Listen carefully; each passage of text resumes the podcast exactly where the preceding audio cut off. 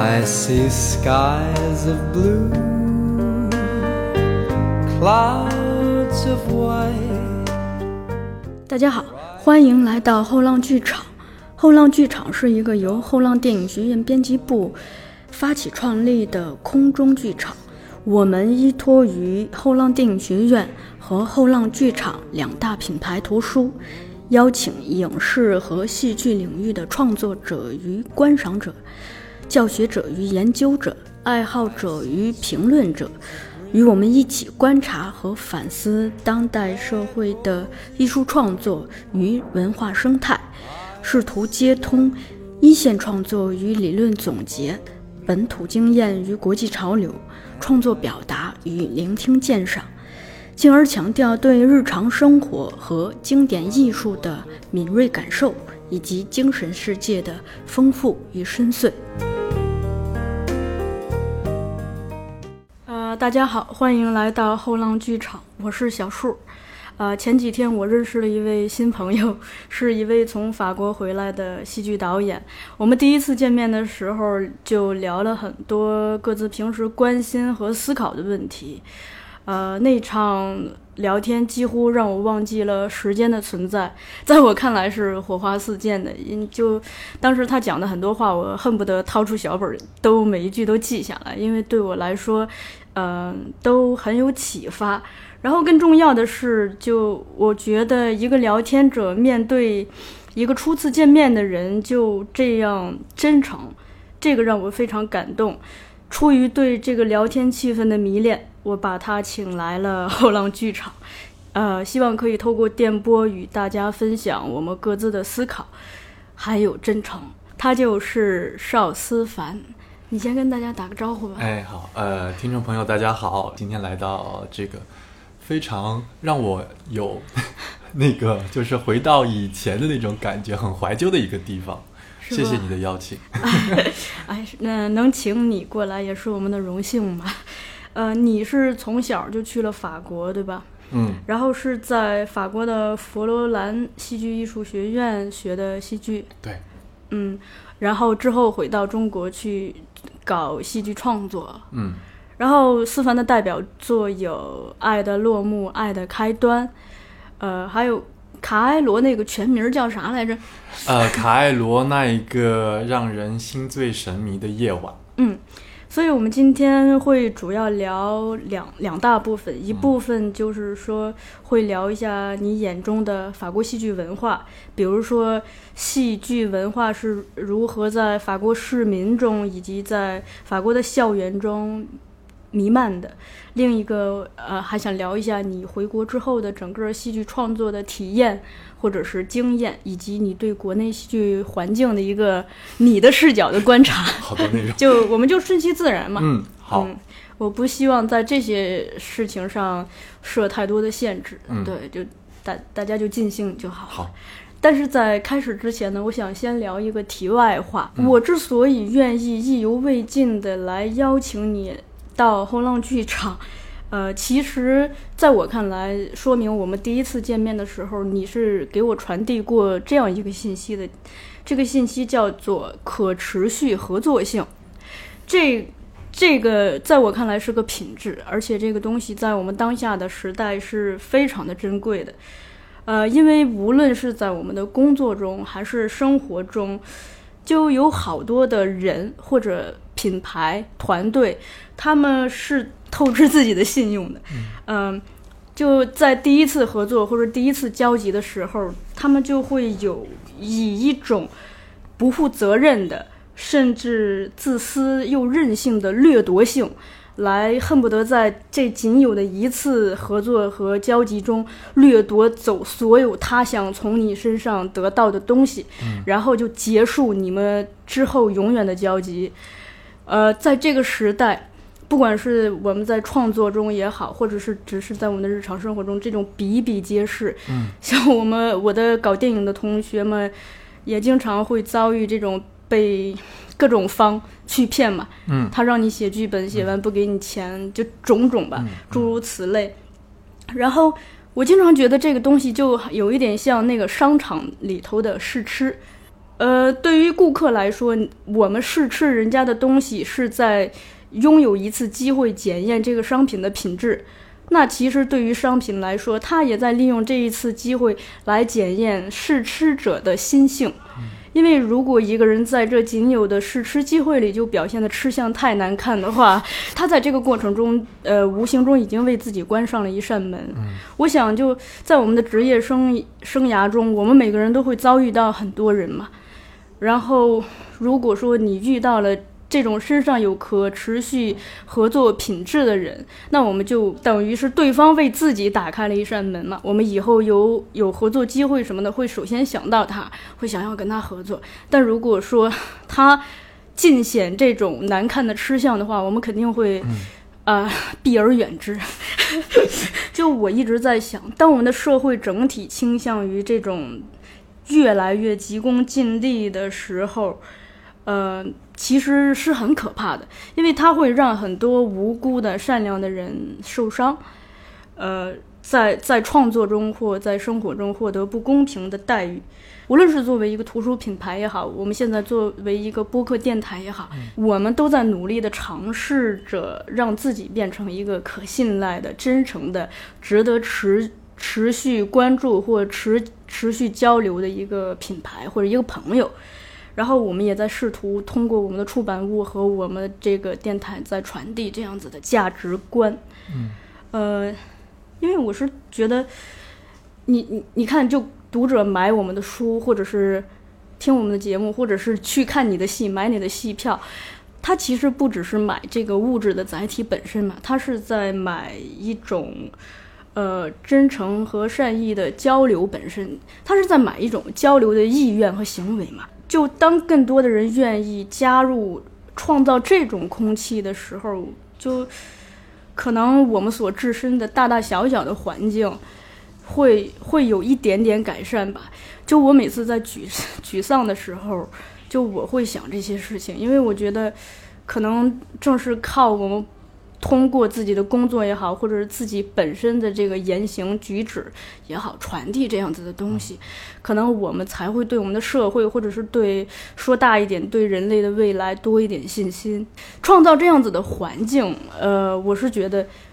是，其实是为了一个是为了生活在这个环境中的大家人感觉到安全，同时，其实作为创作者来说，只有对自己的环境感觉到安全。可能才会有更、更、更好的心境来完成自己的创作，进行自己的创作。所以，更好的心境去，首先也是更好的环境去，首先去做自己，做一个最完整的自己吧。嗯。对，这个也是艺术教我们的嘛，就是首先让自己变成一个真实的、完整的、有人的质感的人，呃，懂得尊重。这个尊重包括尊重别人，也包括你自重嘛，尊重自己，呃。呃，所以，我我是挺想问你的，就是思凡，就说我刚才描述的这种现象，嗯，我很好奇，它是属于一种国民性的，那还是属于一种人性？因为我不知道你在中法两国这种生活和创作的过程中，你对自己环境的一个观察。嗯，哇，这这开场开的，呃，你刚才说你那个铺垫很长，但是我很。我没想到今天的开场会是这样的，然后我很认真的在听你说话，嗯，觉得我们今天下午的聊天会很有意思，在这个我很喜欢的环境里面，呃，先谢谢你刚才对我的介绍，我很我我挺我挺挺感动的，嗯，对于我来说，我最最了解的肯定是法国和中国这两个，就中国我在中国出生，然后。呃，后来去了法国，呃，生活、学习、工作，然后一零年回到中国，也差不多回来有八年了啊，八年多了，呃，所以就对这两个国家肯定会比较熟悉。我也只能是对于这两个国家的文化有一点点自己的个人的意见。你刚才说的这个东西，我觉得其实在这两个国家都会有，都会有，不不不一定说我们在我们中国会更强烈一些，只是说。其实我觉得每个人在自己的人生道路上都在走自己的路，在自己走的这条路上，根据自己的选择会遇到呃一些人，嗯那也许这些人是和你相似的，或者和你完全不同的。那根据你的相遇，你又会去选择其他的路，去呃试图找到和自己相似的人。其实我刚才听你这番话，我其实听到的最多，让我想让我想到的最多的一个呃一个词汇是目的性，就是嗯两个词汇，目的性和操控。目的性和操控，我觉得就是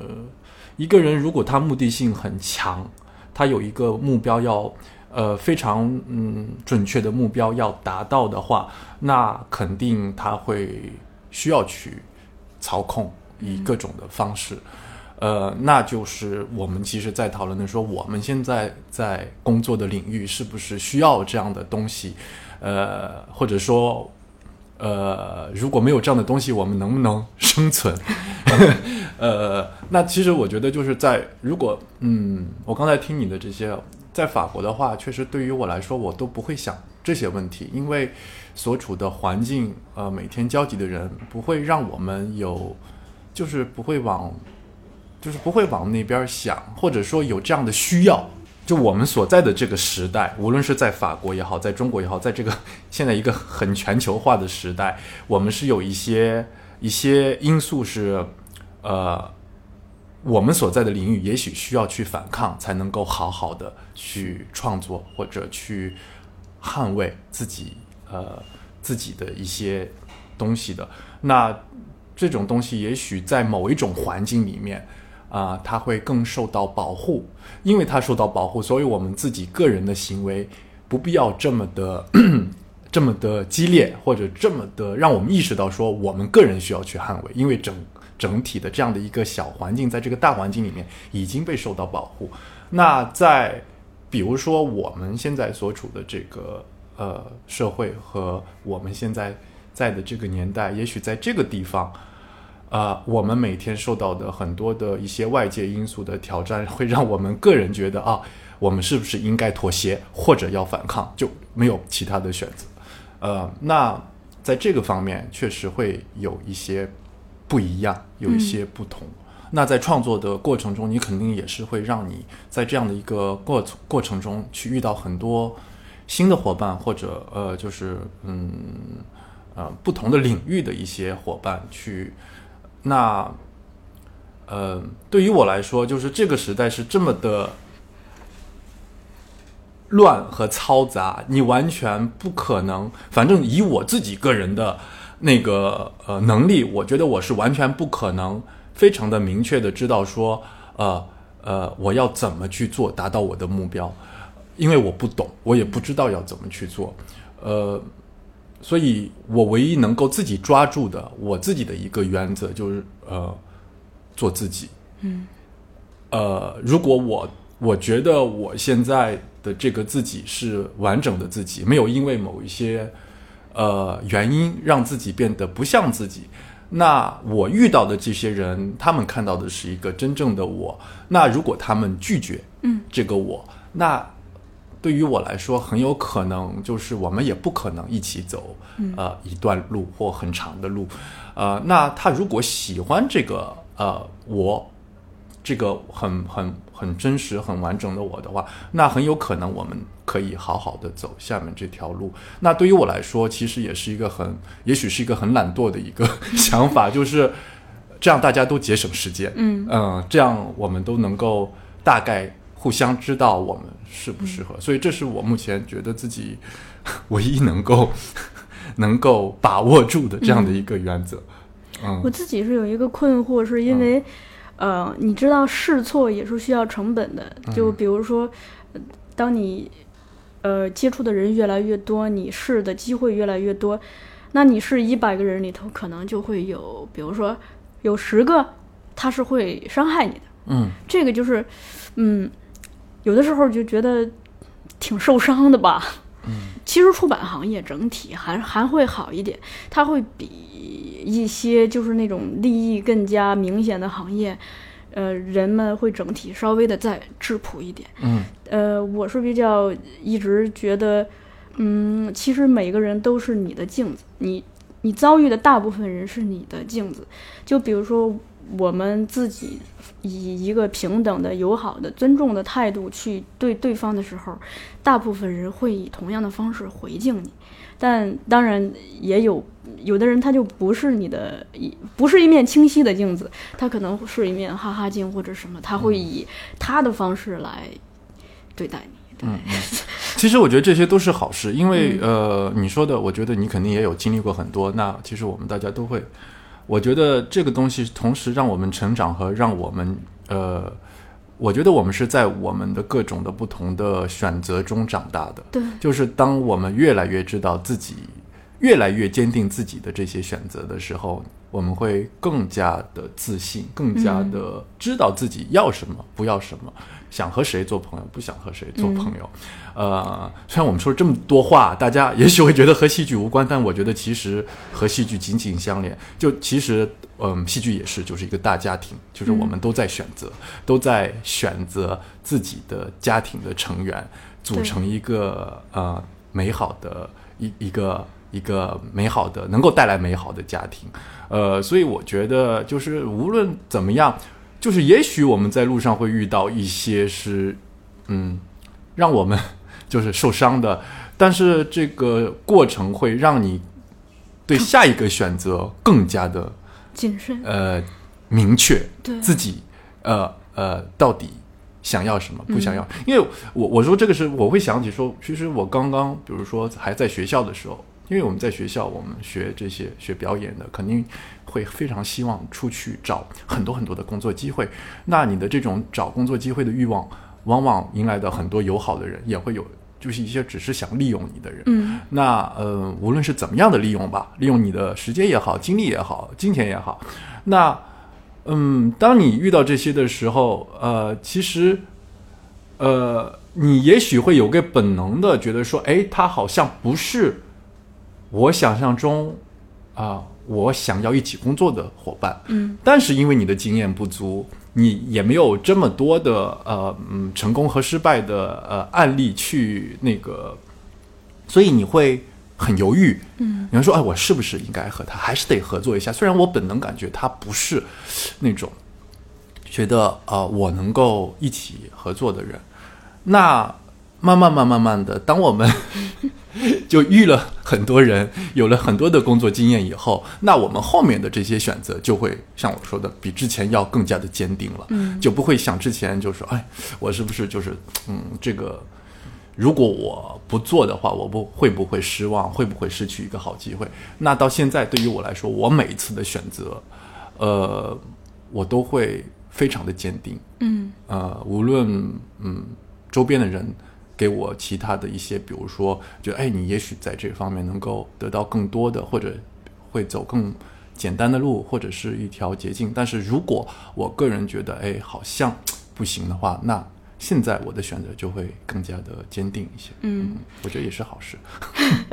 就我之所以一开场就扑来一个 这么一个这么严肃，对 这么一个严肃一个，而且看似跟、嗯跟表演或戏剧相关系不大的话题，是我考虑到两点。一点是对于一个创作者来说，你的烦恼不仅绝对不仅仅是创作本身，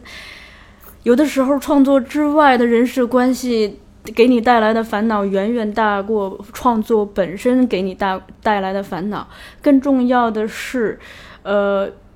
戏剧也好，或者是我们看影视作品也好，读书也好，它可能从某某种意义上来说，是为了让我们更清晰或者更更带。更有独立思考能力的认识世界，批判性的认识世界，也批判性的认识自我嘛。同时让自己更加的完整和丰富，所以 所以才会剖这个问题，因为它事关我们如果想要搞创作的话，如何组建、寻找或组建自己的班底，自己的每一次班底，也事关我们在创创作中你自个人的完整性，决定了你能给观众传递出怎样的价值观或者是世界嘛。对，然后。聊过这个比较严肃的话题之后，我就聊点轻松的。对我们，我们进入个人视角。呃，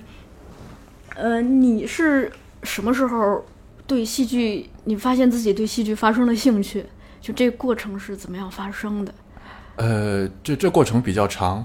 可以分分成好几个阶段。其实，也许和我现在做戏的一些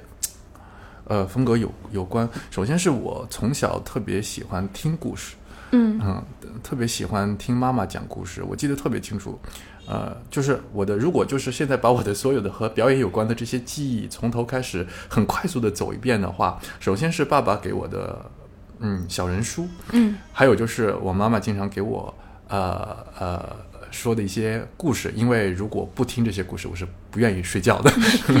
然后就是后来大家里有电视以后看的电视剧，嗯会呃每次看到电视剧就会和很多的邻居小伙伴们开始模仿电视电视剧里面所有的这些人物。我就记得，比如说《西游记》啊什么，就里面的所有的 妖魔鬼怪 和神仙，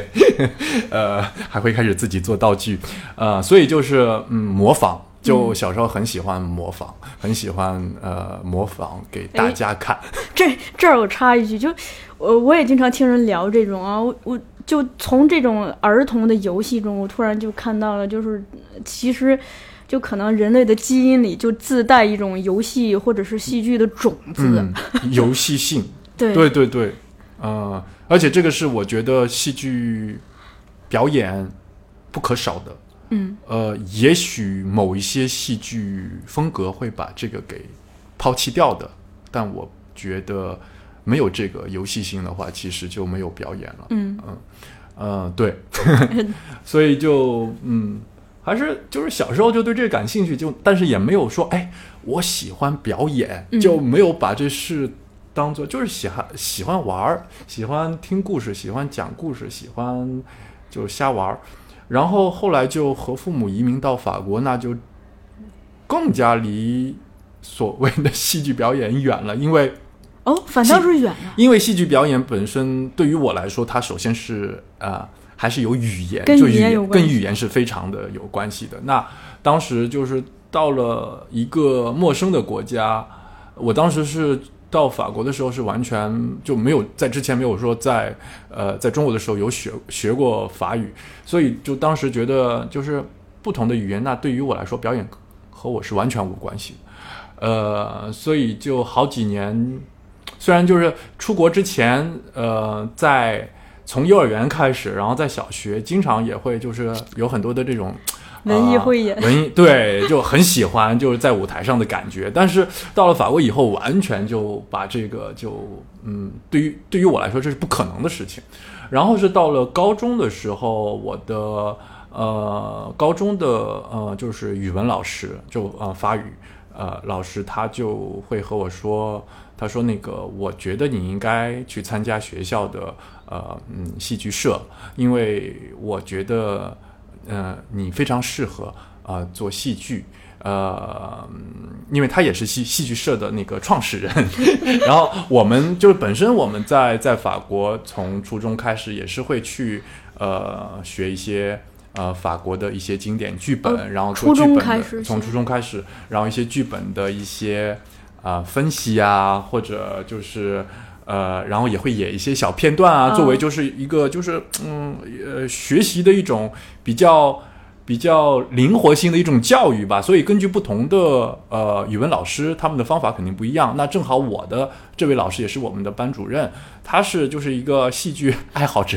所以就我们经常会很多的一些就是呃小说呀，或者就是像莫里埃的剧本啊什么的，也是我们的就是啊我们的课程里面的就是必学的这些东西，都会以一个非常灵活的一个方式。啊，我也是和这个老师就接触，开始接触到了戏剧和和戏剧有关的，比如说呃那个呃当代艺术啊、因为他自己本身就是也是对这些非常感兴趣，我就记得很清楚，我们当时我当时做，我们就每个组会做很多的一些所谓的这种呃艺术上的一些研究啊，或者就是一个嗯。呃 research，然后你你你你会去课堂上和所有的人去去啊、呃介绍你喜欢的一个艺术家。我记得特别清楚，我当时介绍的是那个 Francis Bacon，是一个英国的一个画家。啊，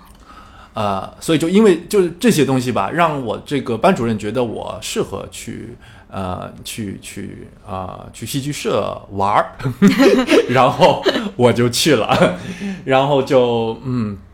突然找回了这个自信。就是到法国以后，觉得和自己完全不可能的戏剧表演，在那个时候，呃，因为老师的几句话吧，让我重新捡起了。呃，这个兴趣也也一就是小时候的那种爱玩的那个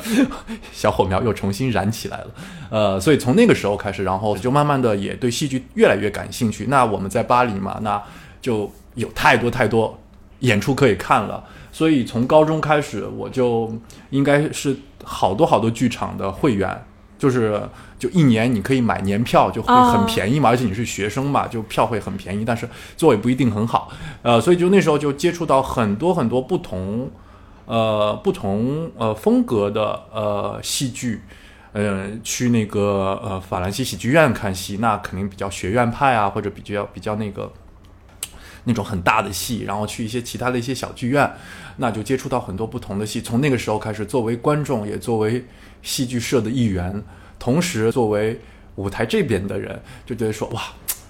这戏剧表演真的是我想要做的事情啊！从那个时候开始有这样的一个想法。哎，我那个多问一句，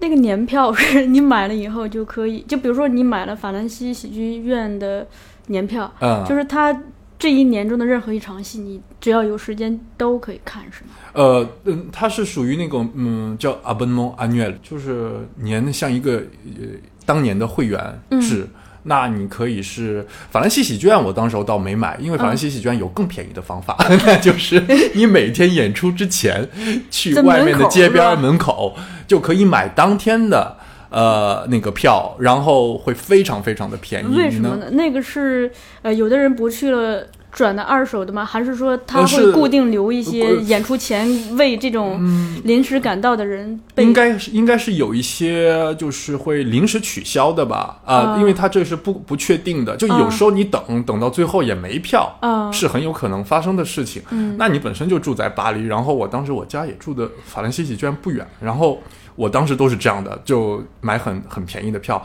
在法兰西喜剧院看的戏，好像大部分时间都是在很远的地方看的，在那个时候啊，那是最便宜的。其他的几个年会是那个那个就是一年的会员，我是比如说法国二十区的一个剧院，在那里是看了。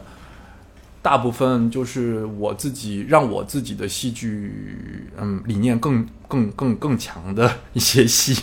呃，叫 Theatre de la Colline，在那边的，它是一个当代戏剧院，呃，也是一个国立戏剧剧院。那那边就是需要买一年的年票，那其实就是你你就是一年买了一个就是一个固定的金额，那根据你是学生二十六岁以下或者是成人，你的价格是不一样的。你买了以后，你会呃收到就是每个演出的那个信息呃票呃，但是这个票没有日期，就像一个 open 的那个那个，就像机票那个 open 的那个，就你什么时候想看，然后呢你再去。订，然后报你的这个会员号，然后他就可以给你出当天的那张票。嗯嗯，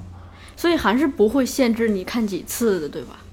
呃，那每个演出你应该只能看一次。呃不，呃对，这这，但是就说，比如说他一年，比如说有三百个演三百个戏，你这三百个戏，只要你有时间是都可以看吗？呃，一个剧院最多一年 也就七八个戏吧。呃呃，对，一呃，它有好多不同的那个套餐。啊，呃，有些比如说一年你就买就是买三个戏的套餐，买六个戏的套餐，它有不同的套餐。你这样说我知道了，因为咱们这边你比如说仁义，它是如果你入了它的会员，它是给你一个折扣。比如说，你可以拿到几几折的票，嗯嗯，对，它是这样子。哦，我呃，它肯定是也有折扣，它的票肯定会便宜一些。嗯，那主要还是说，因为有一些戏在有一些剧院，嗯，你临时买是买不到票的，因为它太火了。啊，嗯，所以就是有这个就会比较好，你能就是最起码你能就是很安全的知道说那个时候你想看那个戏，你肯定能拿到票。哦，啊，有这个，因为现在优先权嘛，啊，优先优先权，对，在法国很多的很多的戏就是我们喜欢的一些。完全就是一年之前就已经就是又被那个就是所谓的会员已经买完了，就是你完全买不到票。比如说 Theatre de la Ville，就是城市剧院的票，你永远买不到，永远要当天去那边等有人就是在街外边，就是因为什么临时取消的，然后你去买。但其实就也也变成了一种就是很好玩的事情，就就很戏剧本身就是一个很很。共享的一件事情嘛，所以就是各种的去问你有没有票啊，你有没有什么票要卖的呀什么的，就嗯就整个形式过程都很好玩。这个回到咱们第一次见面的时候，我记得你你好像呃聊到一个说呃。你的工作其实是一个载体嘛，嗯你的作品是一个载体嘛，它是让我们遇见更多的人嘛。嗯那我们其实这个事儿就足以说明这些。我们遇见很多的人，不只是通过进去看台上的演员，就我们为了可能为了等一张票，就去问人家门口那些人，你你有票要退吗？或者这个本身就是他逼迫你和别人发生交流。嗯嗯逼迫这个词，反正对他给你创造了这个机会吧。而且我觉得，就其实上次你和我也聊到，你看过我那个戏卡埃罗的那个。呃我呃对，然后我其实我我我感触挺深，是对于我来说，从初中开始看戏到现在吧，也看了几十年的戏了。我记忆最深刻的，往往不仅仅是那个戏本身而是那个戏它的整个的那个那个时间流程嘛，过程，入场、对对出场，呃，或者说呃，因为那个戏发生的事件，对，或者遇到的人，甚至是呃，就是它是一有一条，就像一条那个嗯纽带一样，它一个好的作品。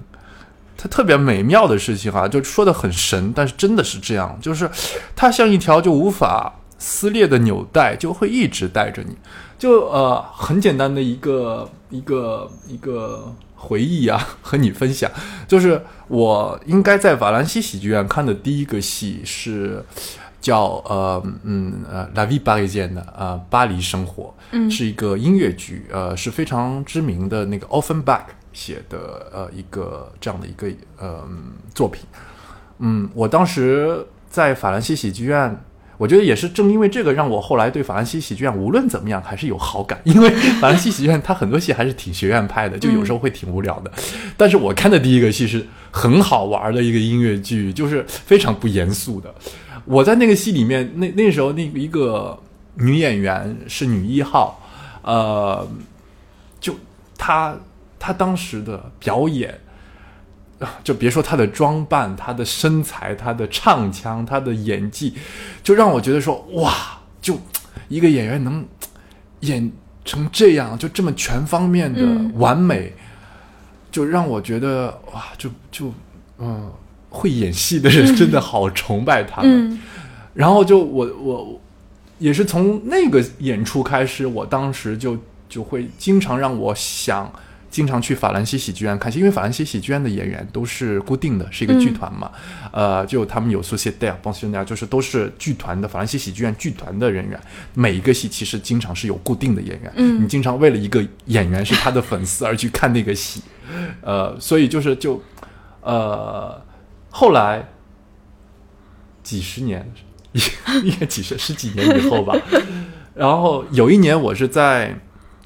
呃，我我在我已经回国了，我在北京，我是那个有一年在央视做做一期节目，呃，法语频道的一期节目，我当时是主持人。然后那一年正好有一个法国剧团来、中国演出，在国家大剧院。然后呢，我就作为主持人，然后我就要求了要把这个访谈放在国家大剧院戏剧场的舞台上。然后呃，我就邀请了这个戏里面的两个演员，其中一个演员是我朋友，然后其中一个演员是这个戏的男一号，然后就和他们聊这个戏，然后也聊戏剧。然后呢，在采访开始之前，那个演出我还没看，其实我就去他们的后台参观，然后呃，就是他每个门上有那个每个演员的名字，然后我就惊讶化，妆室，对对对，就演员休息室、化妆间那边儿，我就惊讶的看到，我曾经这么喜欢的这个法兰西喜剧院的这个女演员，她竟然就是在这个戏里面演妈妈。然后我当时我就特别感慨，就是这么多年以后，就我觉得自己也长大了，然后我自己就是 是以一个主持人的身份去采访关于法兰西喜剧一个剧团来中国演出，然后我在这个戏剧舞台上，然后又重新遇见了我最开始的时候让我对戏剧感兴趣的呃一个因素之一，就是这个嗯女演员。我当时就觉得说，哇，就戏剧真的特别的美妙，是就是好像就无形中有一条纽带，就它永远不断，竟然就连起来了。嗯然后我当时说和他们说这件事情的时候，我也特别的激动，因为觉得说，好像戏剧是能够让你呃，让你，如果你自己能够坚持住，一直在做这件事情的话，它会让你慢慢觉得说，哇，这个家庭的人好像一直都在，嗯、对。在他永远会有各种不同的嗯 sign，不同的那个呃一些小的一些呃嗯嗯怎么说？因子、不是嗯，就是 sign 呃 符号、暗示暗示。暗示，对，他会有一些暗示告诉你说，嗯。就是你还在这个家庭里面、嗯啊！我当时特别的感慨，因为我我其实那一年已经不再做戏剧，啊，但是因为对戏剧感兴趣，所以要做这个节目，所以做这个节目，然后又遇到了呃我的一个好朋友，然后又重新见到了这个女演员，对，就就嗯这这个东西特别美妙，就我身边就这种例子特别多，就一有的是发生在我自己身上，有的是发生在我的同学或朋友身上。嗯就呃，我前两天就跟中戏一个老师聊天儿，我说，真是命运有的时候很神奇。我当年其实有一点想考中戏，但是呢，就出于一些原因没有考。那我做梦也没有想到，后来因为工作的关系，我没有以中戏学生的身份进入中戏，但我却因为工作经常出入中戏去和老师讨论事情。对，然后那个我我是我我是学电影的，然后我有一个笔记本儿，上面呃是有一张那个海报，是当时伯格曼在中国电影资料馆做的一次呃伯格曼的影展的一个海报。我记得海报上面写了几个字，叫“追问难题的人”，好像是。然后后来呃，在今年呃去年，我遇见了一位译者。他是当年那次活动的整个的一个呃策划者之一吧。然后，而我认识他之后，有一天我翻我以前的笔记，然后我就又看到了那张海报，我拍了一张照片就发给他了。你就觉得，就是这种他会把你一路走过的所有的东西，以一种神奇的方式给它串起来，嗯，就变成一个故事。对 对，就像其实像我们上次聊天有聊到的，其实也许也也许和你刚才的呃那个开场有一些关系。就我们我觉得就是能够让我们继续很坚定的去走自己的路的，这我反正对于我个人来说啊，就是觉得说其实我们并不少。嗯呃，我们总觉得就是我们是很孤独的，在嗯我们的自己的一个小的一个领域里面，嗯在做一些很多大众无法理解的或者无法感受到的，总觉得自己没有找到一个知音。但其实就是像这样的例子，让我们会觉得说，其实慢慢你会发现，就是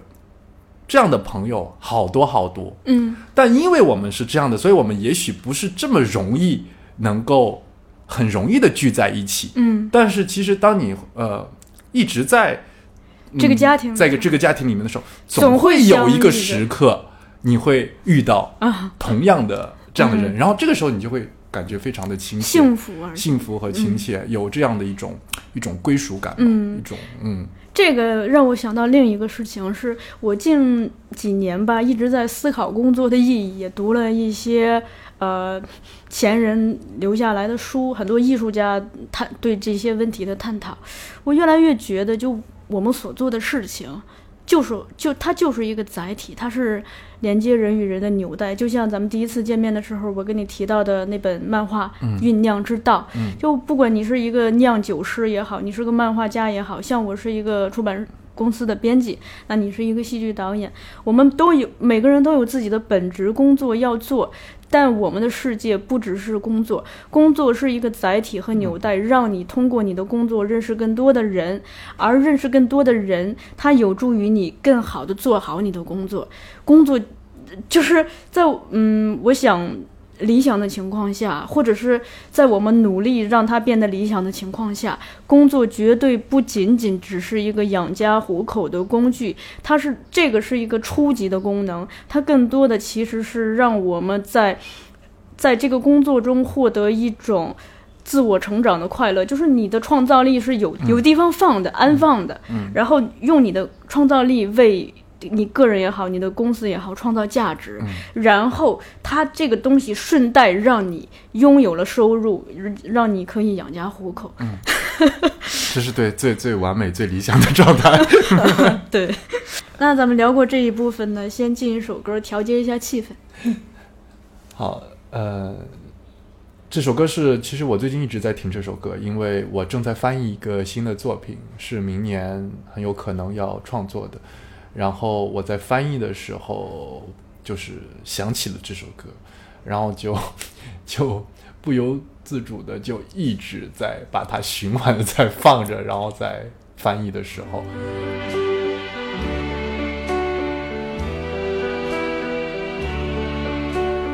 Why does the sun keep on shining?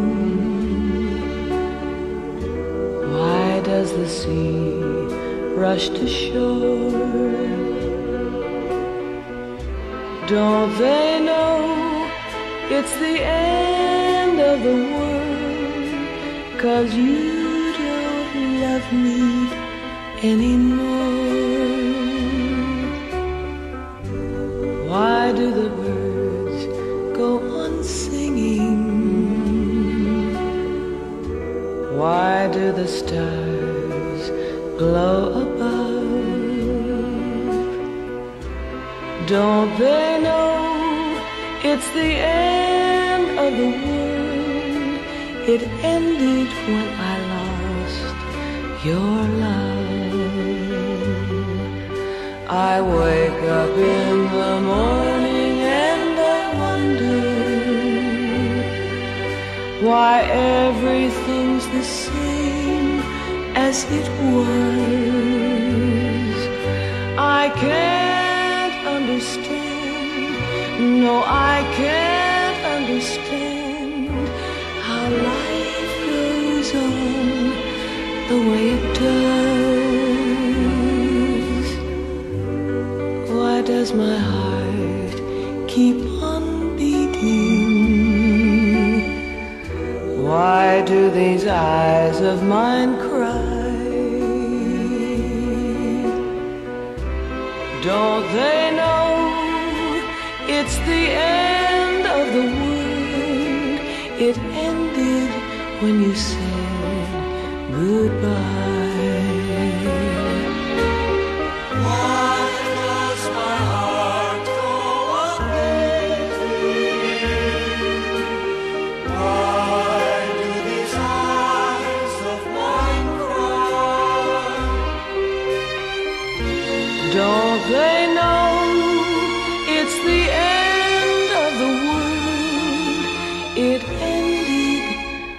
you said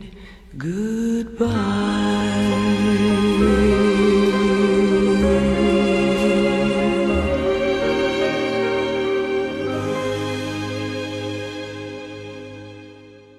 那个你刚才提到很多就是看戏的回忆，嗯，就你可以简单介绍一些你经常去的剧院嘛？就它它肯定不同的剧院有不同的选戏的风格嘛。嗯，在法国嘛，在巴黎，呃，就是到时候你得还得翻译一下、音音译一下这些名字，嗯，呃，因为我不知道你不知道中文怎么呃对我或者呃大部分的我不知道或者，到时候呃，呃你给我一些文字的资料，我们用到文案中。好好，呃，嗯是就我我想到说什么嗯说什么吧，肯定就刚才提到的法兰西喜剧院，就是法兰西喜剧院，嗯，其实这几年变化也挺大的，就是从我刚开始去看他们的戏，我刚才说到很学院派，到现在，其实他们也一直在呃在改革，呃一直一直在创新，甚至是他们，因为他们有这个能力，有有这个经济实力，然后也有这样很固定的演员团队，嗯。所以他们其实更容易去创新。所以就是，而且他们会每年会邀请很多外外边的导演来做不同的戏、不同的风格，然后带进他们的固定的剧目里面一些新的戏。嗯所以其实法兰西喜剧院还是非常值得去去去去时不时的去看看的啊、虽然就有很多，他们大部分还是很多经典戏啊，像莫里埃的呀、嗯莎士比亚的呀，但是他也许的处理风格也会不一样一些的，嗯，根据不同的导演。他们是有政府资金的哦支持吗？呃，法兰西喜剧院是一个对国家国家级的，对对，嗯。应该是，呃，法兰西喜剧院的那个最开始，它其实就是莫里埃，嗯，呃，莫呃，它就是所谓的就是莫里埃之家，就是莫里埃当时莫里埃的戏是常演的？啊，对对对，肯定的，肯定的，嗯嗯，呃，它的地点其实也还是在在那个地方，它的旁边就是灰莫里埃，呃，莫里埃以前啊、呃住过的地方，呃，嗯，法兰西喜剧院有三个剧院，这三个剧场，三个剧场，对。呃，嗯，它有一个是在卢浮宫里面的，叫 Studio Theatre，呃一个小小剧场，嗯。也并不小，算是小剧场。小剧场就会比较呃更创新一些，哦。它会因为现在的有很多年轻的呃法兰西喜剧院的演员，他们会在那边做一些尝试。呃，做一些就是给他一个，比如说一天的时间，或者一个呃自由发挥的空间，他们去做一个很不同的东西，所以就不同的呃场地，负责呃不同的功能。不同的功能、不同的风格，呃所以其实这三个、还有一个就是第二特举比哥隆比是在左岸，呃、嗯呃主主的萨勒黑序列呃是在呃右岸，在卢浮宫的对面。啊，然后 Stu 呃 Studio Theatre 是在它的卢浮宫呃就是里边，呃，然后还有一个是在左岸，这嗯三个剧场。三个，呃，哪个最大？就是右岸那个最大最大大的是右岸那个，那个应该是演一些经典的大型的那种。对对对，经典 很大型的，嗯嗯嗯，去年我看了，呃，去年还是前年看了特别特别火，好像是前年，嗯，那个《罗密欧与朱丽叶》新版的，哦，呃，我不知道他有来过中国吗？没有，但是好像在中国有放过他的那个，就是呃那个呃影像影像，哦对对，呃，对。那左岸那个会演一些什么样的戏？左岸的左岸的，左岸那个从规模上来说，它规模稍微小一点中型是吧？对对对，它稍微小一点，浮宫里头那个最小、最小，最创新，对，比较就是就有点自像由一些。像咱们的先锋剧场或者是那种，是就更更更自由一些。嗯其实就是你像巴黎戏剧发展的话，你看从呃之前到巴黎为什么现在戏这么多，也是嗯因为在某一个年代时间段，它建了很多很多很多的剧院。剧院，呃，它的剧院就是，如果以前的剧院都是很传统的大型剧院的话，在呃一段时，在一个时间段内，巴黎建了很多很多的小剧院。嗯，那建小剧院，首先是它肯定也是经济上的，嗯就是嗯比较容易建小剧院。还有就是小剧院它的运营成本没有这么的高，那也就是说它可以去做。更尝试性的、更先锋的东西，也正是这个时候，其实是巴黎在戏剧发展上开始有一些呃创新挑战，嗯因为成本小了，因为他们的规模小了，所以去可以去挑战一些新的东西，挑战观众的品味，挑战这些，所以就是呃，像 Studio Theatre 什么，就确实就是场地小了，其实会让你更容易去尝试一些嗯新东西。嗯，所以就是这个剧院是肯定是我我我无论就是反正在巴黎我都会经常时不时的去看一下，没票也是当天去那边街边等等票，呃，一般的也能够等到。还有就是我很喜欢刚才提到的在巴黎二十区的叫 Theatre de la Colline，呃，Colline 其实就是山丘的意思。嗯，呃，二十区它就它的整个在巴黎那边算是稍微一个小高地，就比较高，嗯稍微高一点的，所以那个剧场叫。呃，其实翻译过来应该就是山丘小、嗯。山丘小山丘剧场，呃，Theatre de la Colline 呢，它就是属于很当代的戏剧，嗯很当代戏剧，它也会比如说演，呃，比如说嗯，契诃夫的戏啊，甚至一些比较呃呃更早一些的十九世纪的呀，但是它的呈现方式都是会比较现代，比较呃，这个是我从读高中开始的。就一直每年我在巴黎都会买嗯年票的，就是因为我很喜欢这个剧院的东西。哎，你说的它的现代呈现方式是说它，呃，包括服装也是咱们现代的是吗？呃不，呃，其实不是，嗯、不一定是服装上的，是理呃念上的。对整个理念上的，嗯呃，整个的那个从剧本构造到舞美到整个的呃，就是你同样这个剧，嗯你想这个导演想，嗯，就跟当代生活的一个对对连会接。对会更，比如说像我们也许中国观众也会呃了解的那个 Edward Bond 英国的这个编剧 A 呃 A 爱爱蹦蹦德爱德华邦德，啊，对对对，爱德华邦德，他前几年不是来来来中国了吗？嗯他做的戏就经常会关于一些战争啊什么的。他就以前就是基本上每个戏都是在 Teatro de la Colline 在山丘剧场演的，呃，因为就和当代就那时候发生的很多就是国际上发生的很多事情，嗯。是紧紧相连的。呃，嗯，对，呃，然后我当时对他感兴趣，也是从那个时候开始发，呃就是在那边看了我，就是改变我很对我很有很大改变的呃一个法国编剧和导演，呃，也是现在我。有和我一起工作的一个法国导演叫巴斯卡拉·朗贝尔啊，巴斯卡·朗贝尔就是《爱的落幕，爱的开端》是他的嗯作品。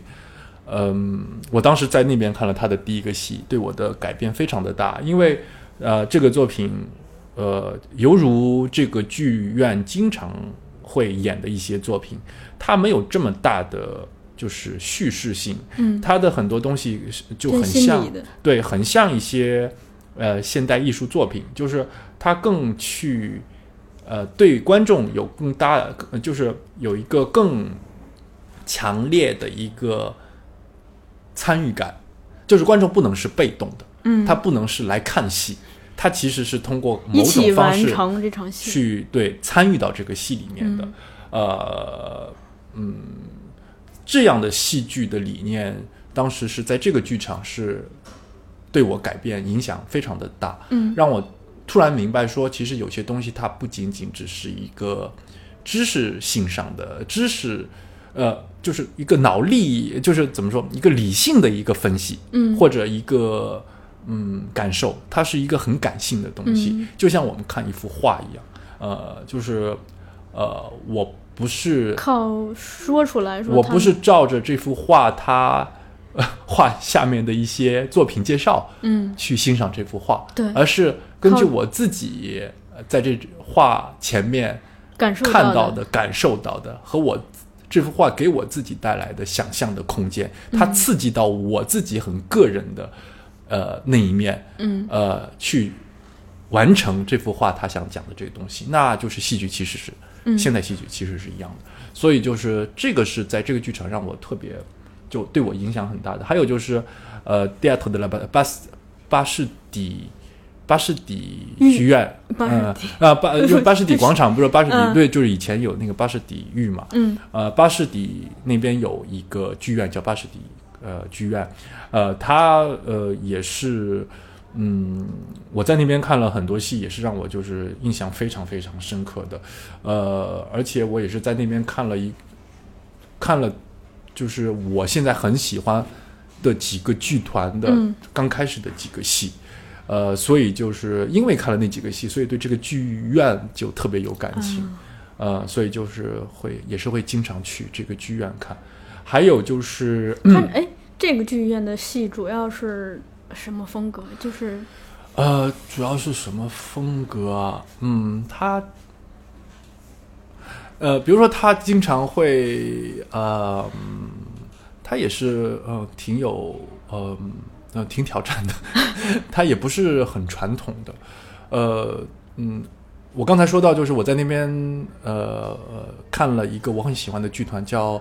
呃 DJ Stan。DJ Stan 呢是比利时的呃一个剧团，他们的很多的戏都会在巴士底剧院演。嗯呃，风格是什么？风格，嗯可以跟法兰西他们比嘛？就说跟他们相比，他呃，相比完全不一样，很现代，很自由，很很集体。嗯，哎，这个怎么理解？呃，就是很多，我发现很多那边的戏都是一个群体完成的。嗯呃，我们所谓那个 collective，就是它是一个，它不是一个导演个导人的导一呃导了一个戏，而是它是一个一群人。一群人一个小剧团，嗯。一群人他们自己一起创作出的一个东西，就会有嗯给你带来的就怎么去描述这个东西呢？就是它更让你更有更首先更有活力，嗯。更更有更有嗯一个个性表达，嗯。就是这个剧团他想捍卫的东西，他会非常非常的鲜明。呃，要么你就喜欢，要么你不喜欢，但是你无论就你看，它会让你有一个很直接的一个感觉。嗯，呃，对，还有一个呃。嗯，描述它的方式啊，就是我们之前做过一期关于德国的剧院的介绍，当时嘉宾就是他，他会认为有一些剧院偏左，有一些是偏右的，另一个是说从它对对应的观众群，有的它是直接对知识分子的，主要对知识分子的，嗯。有的是对这种普通市民的，嗯，就这种，嗯，呃，那呃，如果这么去分类的话，呃，喜剧院属于是嗯所有人的普通市民。所有人的普通市民和，嗯、他也不完全是普通市民吧。喜剧院，呃，就去去喜剧院看戏的人还是比较，我个人认为哈，个人个人意见比较偏右。啊，比较偏右，还有就是学生，学生会比较多，因为他有经典剧嘛，那嗯。它经常会和我们课本里面的一些东西有关，所以就是学生会比较多，而且就学校经常会组织去喜剧院看戏。这个让我想到了经常在人艺和国家大剧院遇到的各种学生团体，就是 你你感觉一个班来了，啊，对，呃，这个我们经常就是上学的时候，经常就学校会组织去喜剧院看戏，呃，还有就是对，那比如说山丘剧剧院也好，巴士底剧院也好，对于我来说都是比较偏左。就比如说他们的地理位置就很偏左，就嗯，在巴黎的话，比如说一个是在二十区，一个是在十一区，它都是。呃，在传统理念上，现在巴黎也是在改变，就是巴黎整个人群也是一直在、在 mix，在在慢慢的都都变得不这么的鲜明了。但以前是非常鲜明的，以前巴黎的东边就是工人阶级，哦，就是工人阶级，特别是二十区、十呃十一区都是比较就是、是就是嗯呃很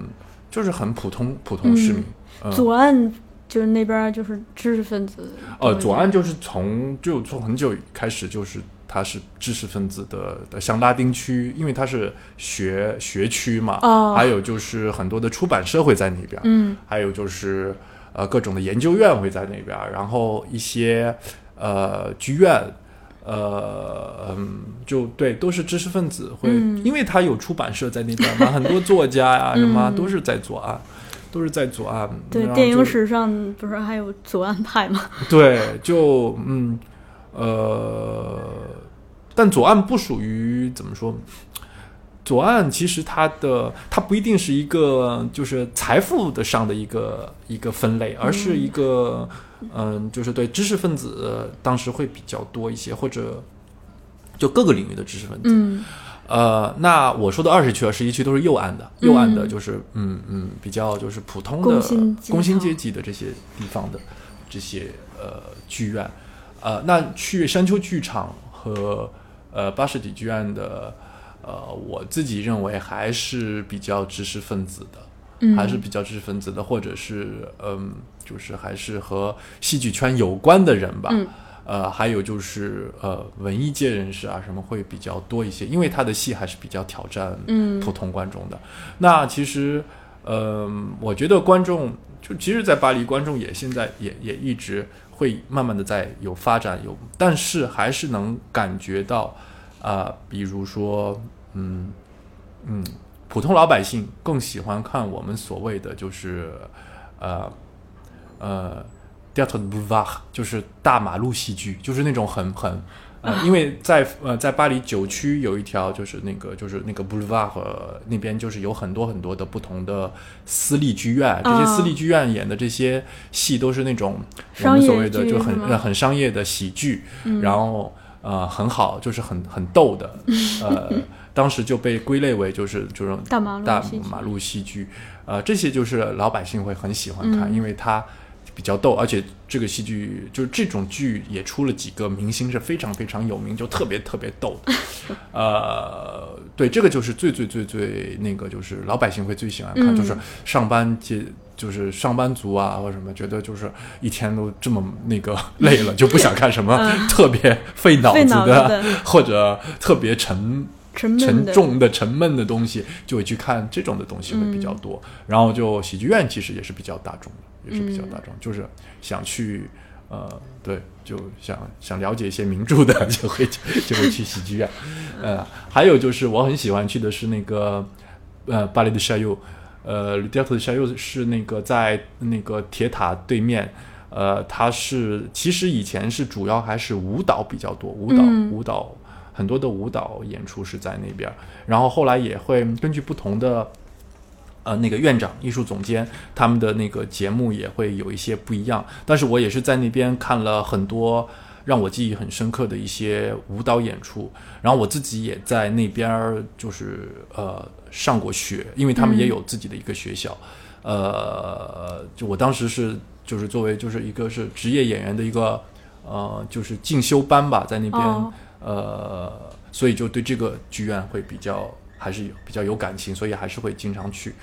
还有就是第二特的 L'Odeon 也是呃，第二特的 L'Odeon 是它是在左岸有一个非常大的剧院，非常非常漂亮。呃，然后他自己在右岸也呃开了一个呃在呃一个就是当时我不知道是什么，就它不算是传统的剧场。之前我不知道是什么功能的，现在变成了一个剧院，叫阿德利阿德里贝尔奇。然后在这个剧院，他们有好多，就他们有一个、两个吧，就是一个在左岸，一个在右岸。嗯在这个剧院演的戏就，呃，算是也是嗯很大很大的戏，很大的，就是像喜剧院那样，但是比喜剧院也许更加的有一些创新吧，啊、啊就导演上会不一样一些，更个还有就是国外外国导演会更多一些。嗯，我听我们去过法国的同事说，就整个戏剧文化，比如说在巴黎是非常的丰富的，嗯每天有大大小小数不清的戏在不同的剧院上演。嗯你你可以根据自己的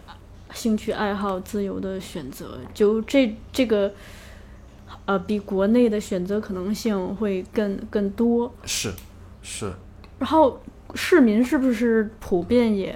看戏这个行为，就是对市民来说也是更平常的？可能一个人一年至少有好几次是会走进剧院的。哎，其实说实话，我自己个人认为，戏剧对于老百姓来说还是一个比较知识分子的东西，哦。就在巴黎也是。嗯。那就看是看什么戏。嗯。那呃，其实我自己个人觉得，巴黎人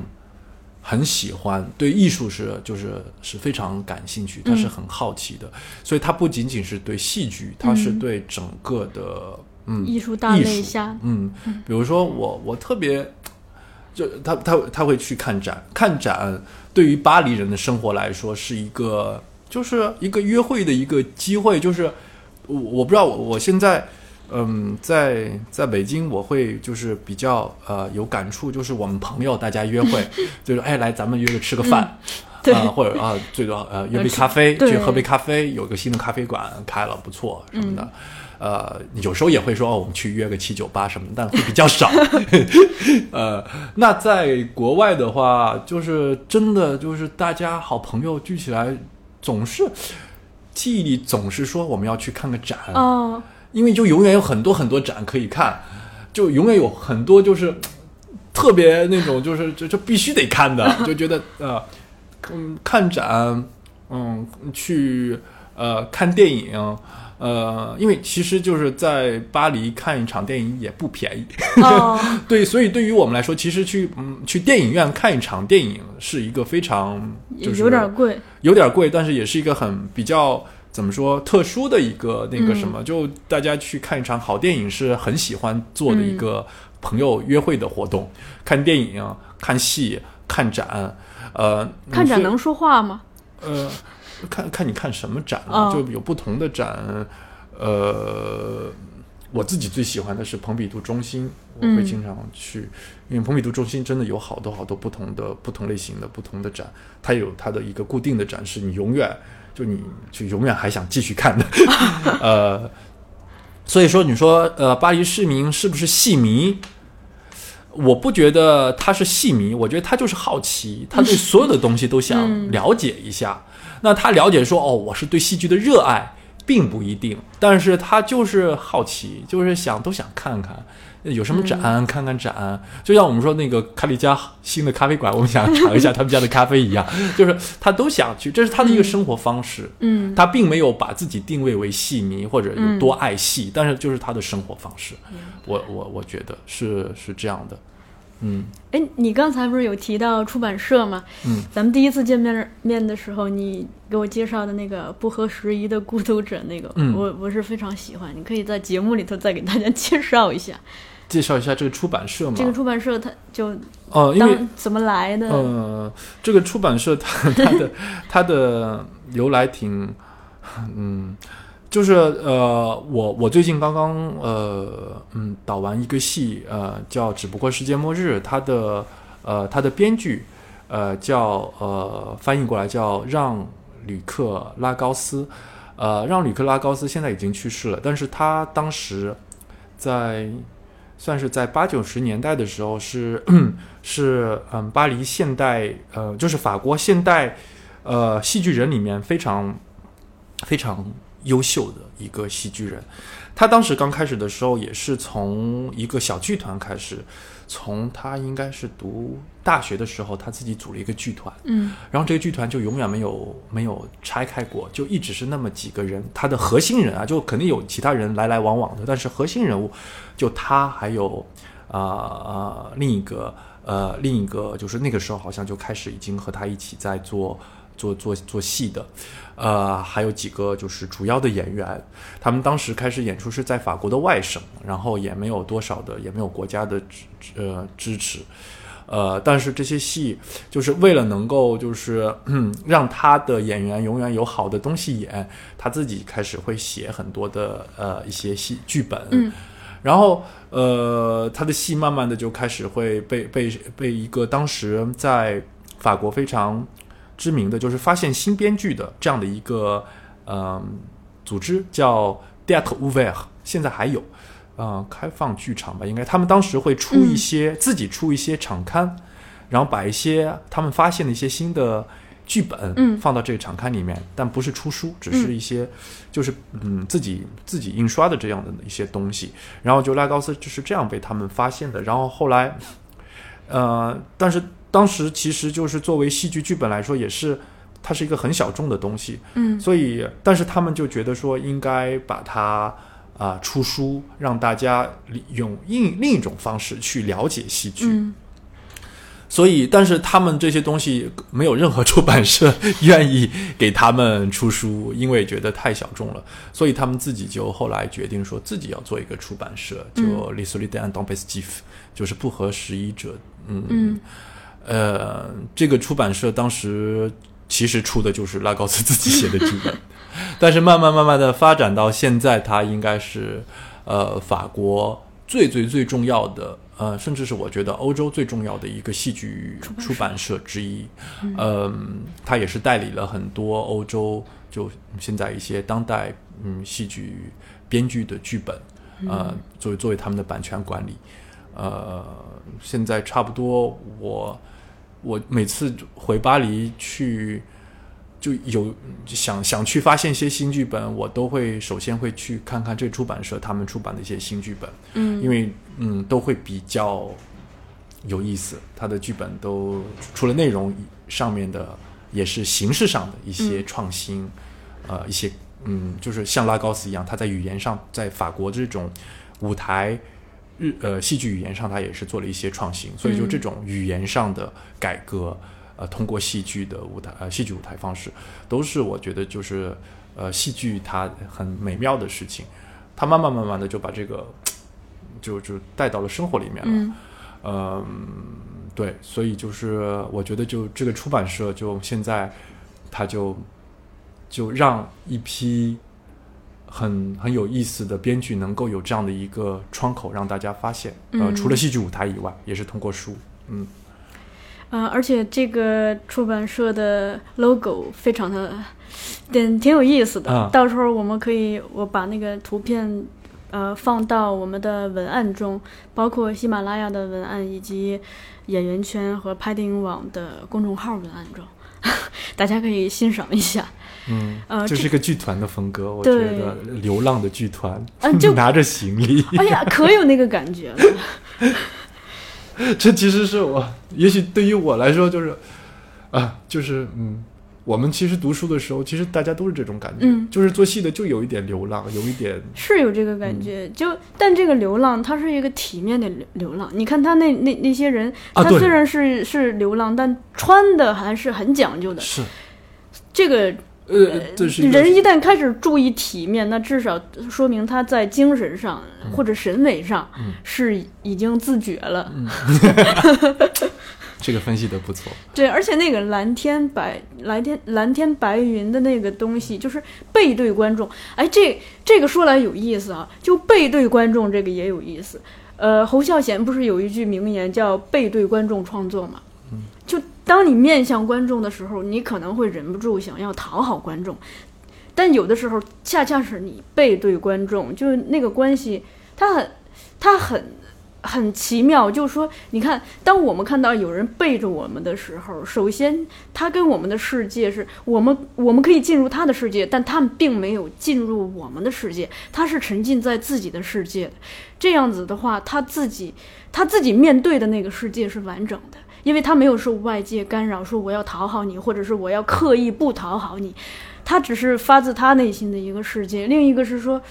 就是当一个人背在我们面前背对着我们的时候，而且他那个 logo 是一个行进行行进中的一群人嘛，他有一种引路的方向。我就想到，就说，呃，我之前跟朋友讨论过，就说艺术创作、艺术作品和我们普通人的关系有很多种，其中有一种叫父亲式的关系。就说他不会管你，就说此刻能不能接受，但他知道明天在哪里，未来在哪里，所以他会指引你去。有一种可能是母亲式的，他会照顾你此刻的心境，说你能不能接受到我，甚至他会以宠爱的方式来讨好你。所以可见，就说这个可能有点过度解释，但是我我的确是在当场即兴想到了这么多。特别有意思。你说的这个东西，其实我觉得其实也很关系到每个人对戏剧的呃嗯对戏剧的一个理念上的不同，嗯和呃就是一个方式上的不同。你说的这个东西，我很嗯，你看啊，就是。呃，在传统戏剧中啊，呃，那在中国现在还是有很多很多是不能背对观众的，就是你在舞台上的表演是不能背对观众的。但是其实越来越多的呃戏剧呃表演的方式上，呃，已经有很多是完全是可以背对着观众了，已经不去在乎这个东西。你说的背对，就是说在台上不能给观众观众看背影，看背嗯，对，嗯，但是现在已经是很多是可以看到这东西了。这是在在就是你去看很多的戏嗯会发现的，说舞台调度上没有这么多的讲究了，没有这么多的死规则了。嗯嗯，还有就是这个东西直接牵涉到我们对戏剧理念的一个呃改变。是的，就是他他有的时候呃物理的东西直接跟心理就是相关是嘛。，就是演员和观众他的关系到底是什么？到底是呃说我们呃就是演员在舞台上他是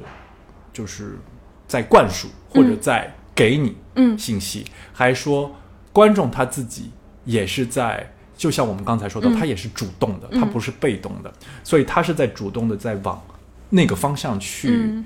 呃，去倾向那边儿，去、去找，去一起探索或者一起寻找。嗯。那这个背对着就很有意思。就刚才你说到的这个背对着，他首先是他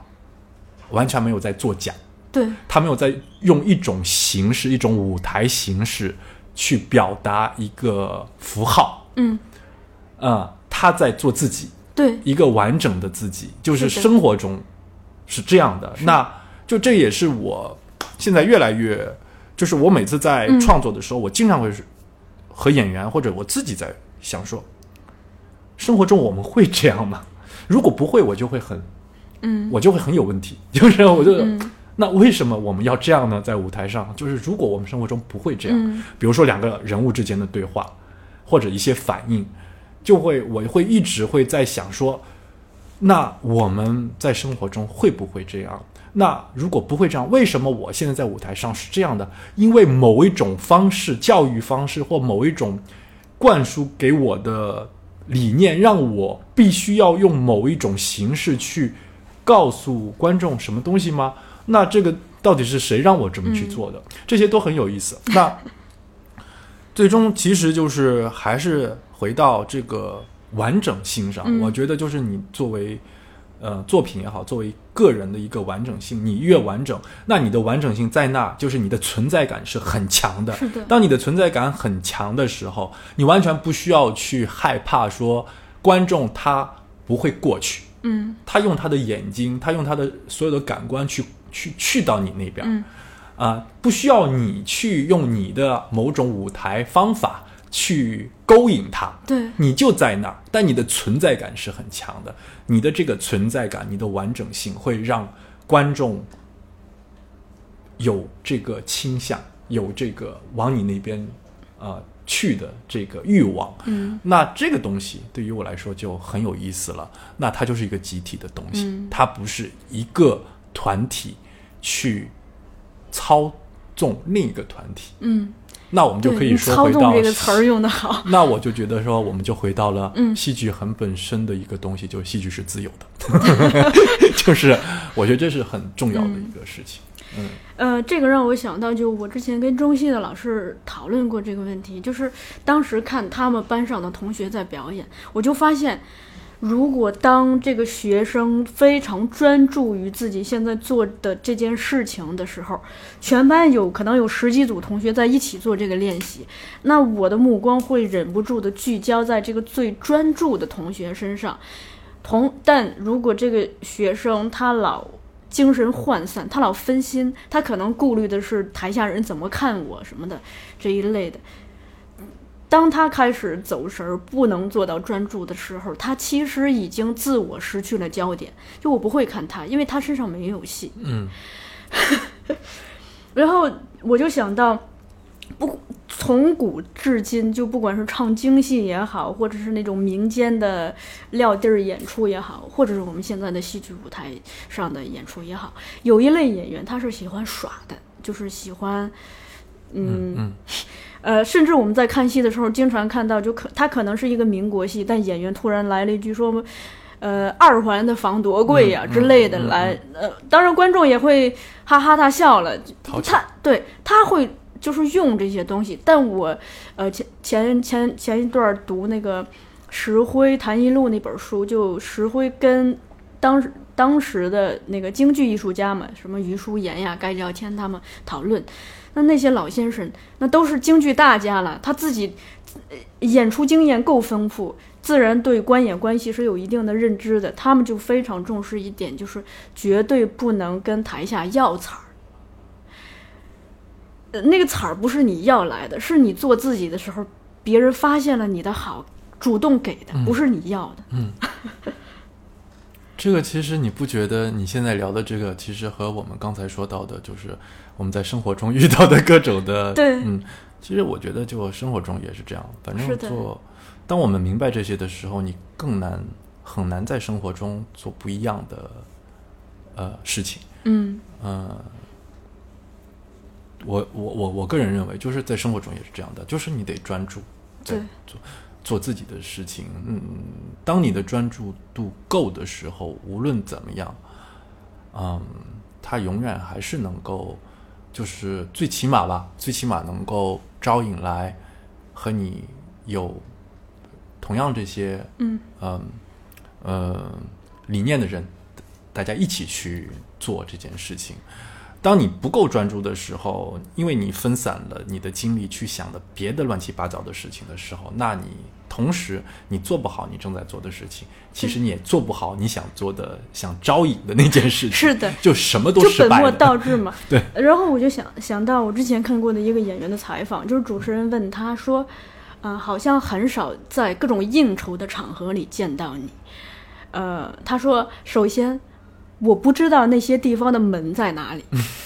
其次就是说。在我看来，一个演员最主要的东西是你的作品。大家是因为你的作品认识你的，而不是因为你是谁而认识你的。当大家看过你演的这部作品不错的时候，自就是这个工作是会生工作的，就可能某一个导演或者某一个制片人看了你，你把这部作品完成的很好，他下一部作品就会找你。但是如果说你把大量的时间用于跟这些导演和制片人去应酬、吃饭、喝酒、推杯推杯换盏的话，然后你自然人的精力是有限的嘛，你自然会被被剥夺走一部分时间和这个精力，嗯，放在你自己本职的工作上，那你的作品很可能是大打折扣的。嗯嗯，就这让我想起，就是我以前在我们还在读书的时候，我们之前一个老师自己也是导演，然后就是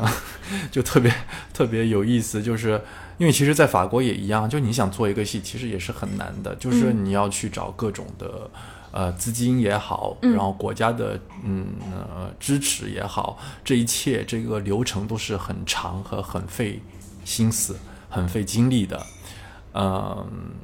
然后这个 这个老师他自己也是在导戏，然后他应该是用了很长很长很长的时间，去终于把这一切都聚集在一起，让他可以去做这个作品了。但是因为这个过程实在是太费心思了，精疲力尽。他在排练开始之前已经完全精疲力尽了，就已经没有创就是创作的那个冲动了，因为就之前所有。要做的事情已经把他的所有的那个精气神儿给吸吸吸干了，嗯这个让我想到另一个事情，是咱们第一次见面的时候，嗯你有一句话非常打动我。你说，对于某一些艺术家来说，他重要的不是说他的创造力来自哪里，而是他的时间够不够。就真的就可能在这个世界上，是我们我不敢说时间是最宝贵的，但一定是非常宝贵的。嗯当你把大量的时间投注在一种事情上，它自然会你没有更多的时间来投到嗯另一件事情上。这个时候，嗯其实我们越早的分清楚我们的时间应该放在哪里，哪里？嗯，越越高效嘛，嗯就不要在各种事。在时间这件事事情上，就不要太多的试错了，就嗯早一点嗯确定好。嗯嗯嗯，对，很这是这是很理想的一件，但是就经常还是会有很多很多的嗯，干扰和嗯呃，但这就是看就是每个人自己最后的一个就是选择和这就是生活，就是一辆自行车嘛，你就是需要在各种干扰和你想做的事情中，不停的维持这个平衡，这个平衡永远不会静止，就你，所以你两只脚需需要不停的踏呀踏呀踏呀嗯踏呀。其实也是在这个行动中，你更加了解自己，你的自我更加的就是明确，就是你更加的知道自己要的是什么，不要的是什么。那我觉得就是回到戏剧，就回到观众，其实也是一样的。我作为从初中开始看戏，我也是通过看很多烂戏。很多好戏，在这个烂戏和好戏之中，确定自己喜欢什么戏，对，作为看什么戏的观众，到最后我自己喜欢做什么戏的，嗯。呃，戏剧人，呃，我觉得这一切都是在这样的一个这个这个两两两两极之间的这种平衡，在找这个平衡，然后再找自我。嗯。我嗯，觉得，嗯。那个咱们这一期也聊的时间不早了，就说咱们这一期先聊到这儿，嗯。下一期可以把没有聊完的，比如说，呃，戏剧在校园里头的一个呈现，或者说法国有哪些呃跟戏剧有关的大学，以嗯，及艺术节呀、戏剧节这一块儿，我们再简单聊一下。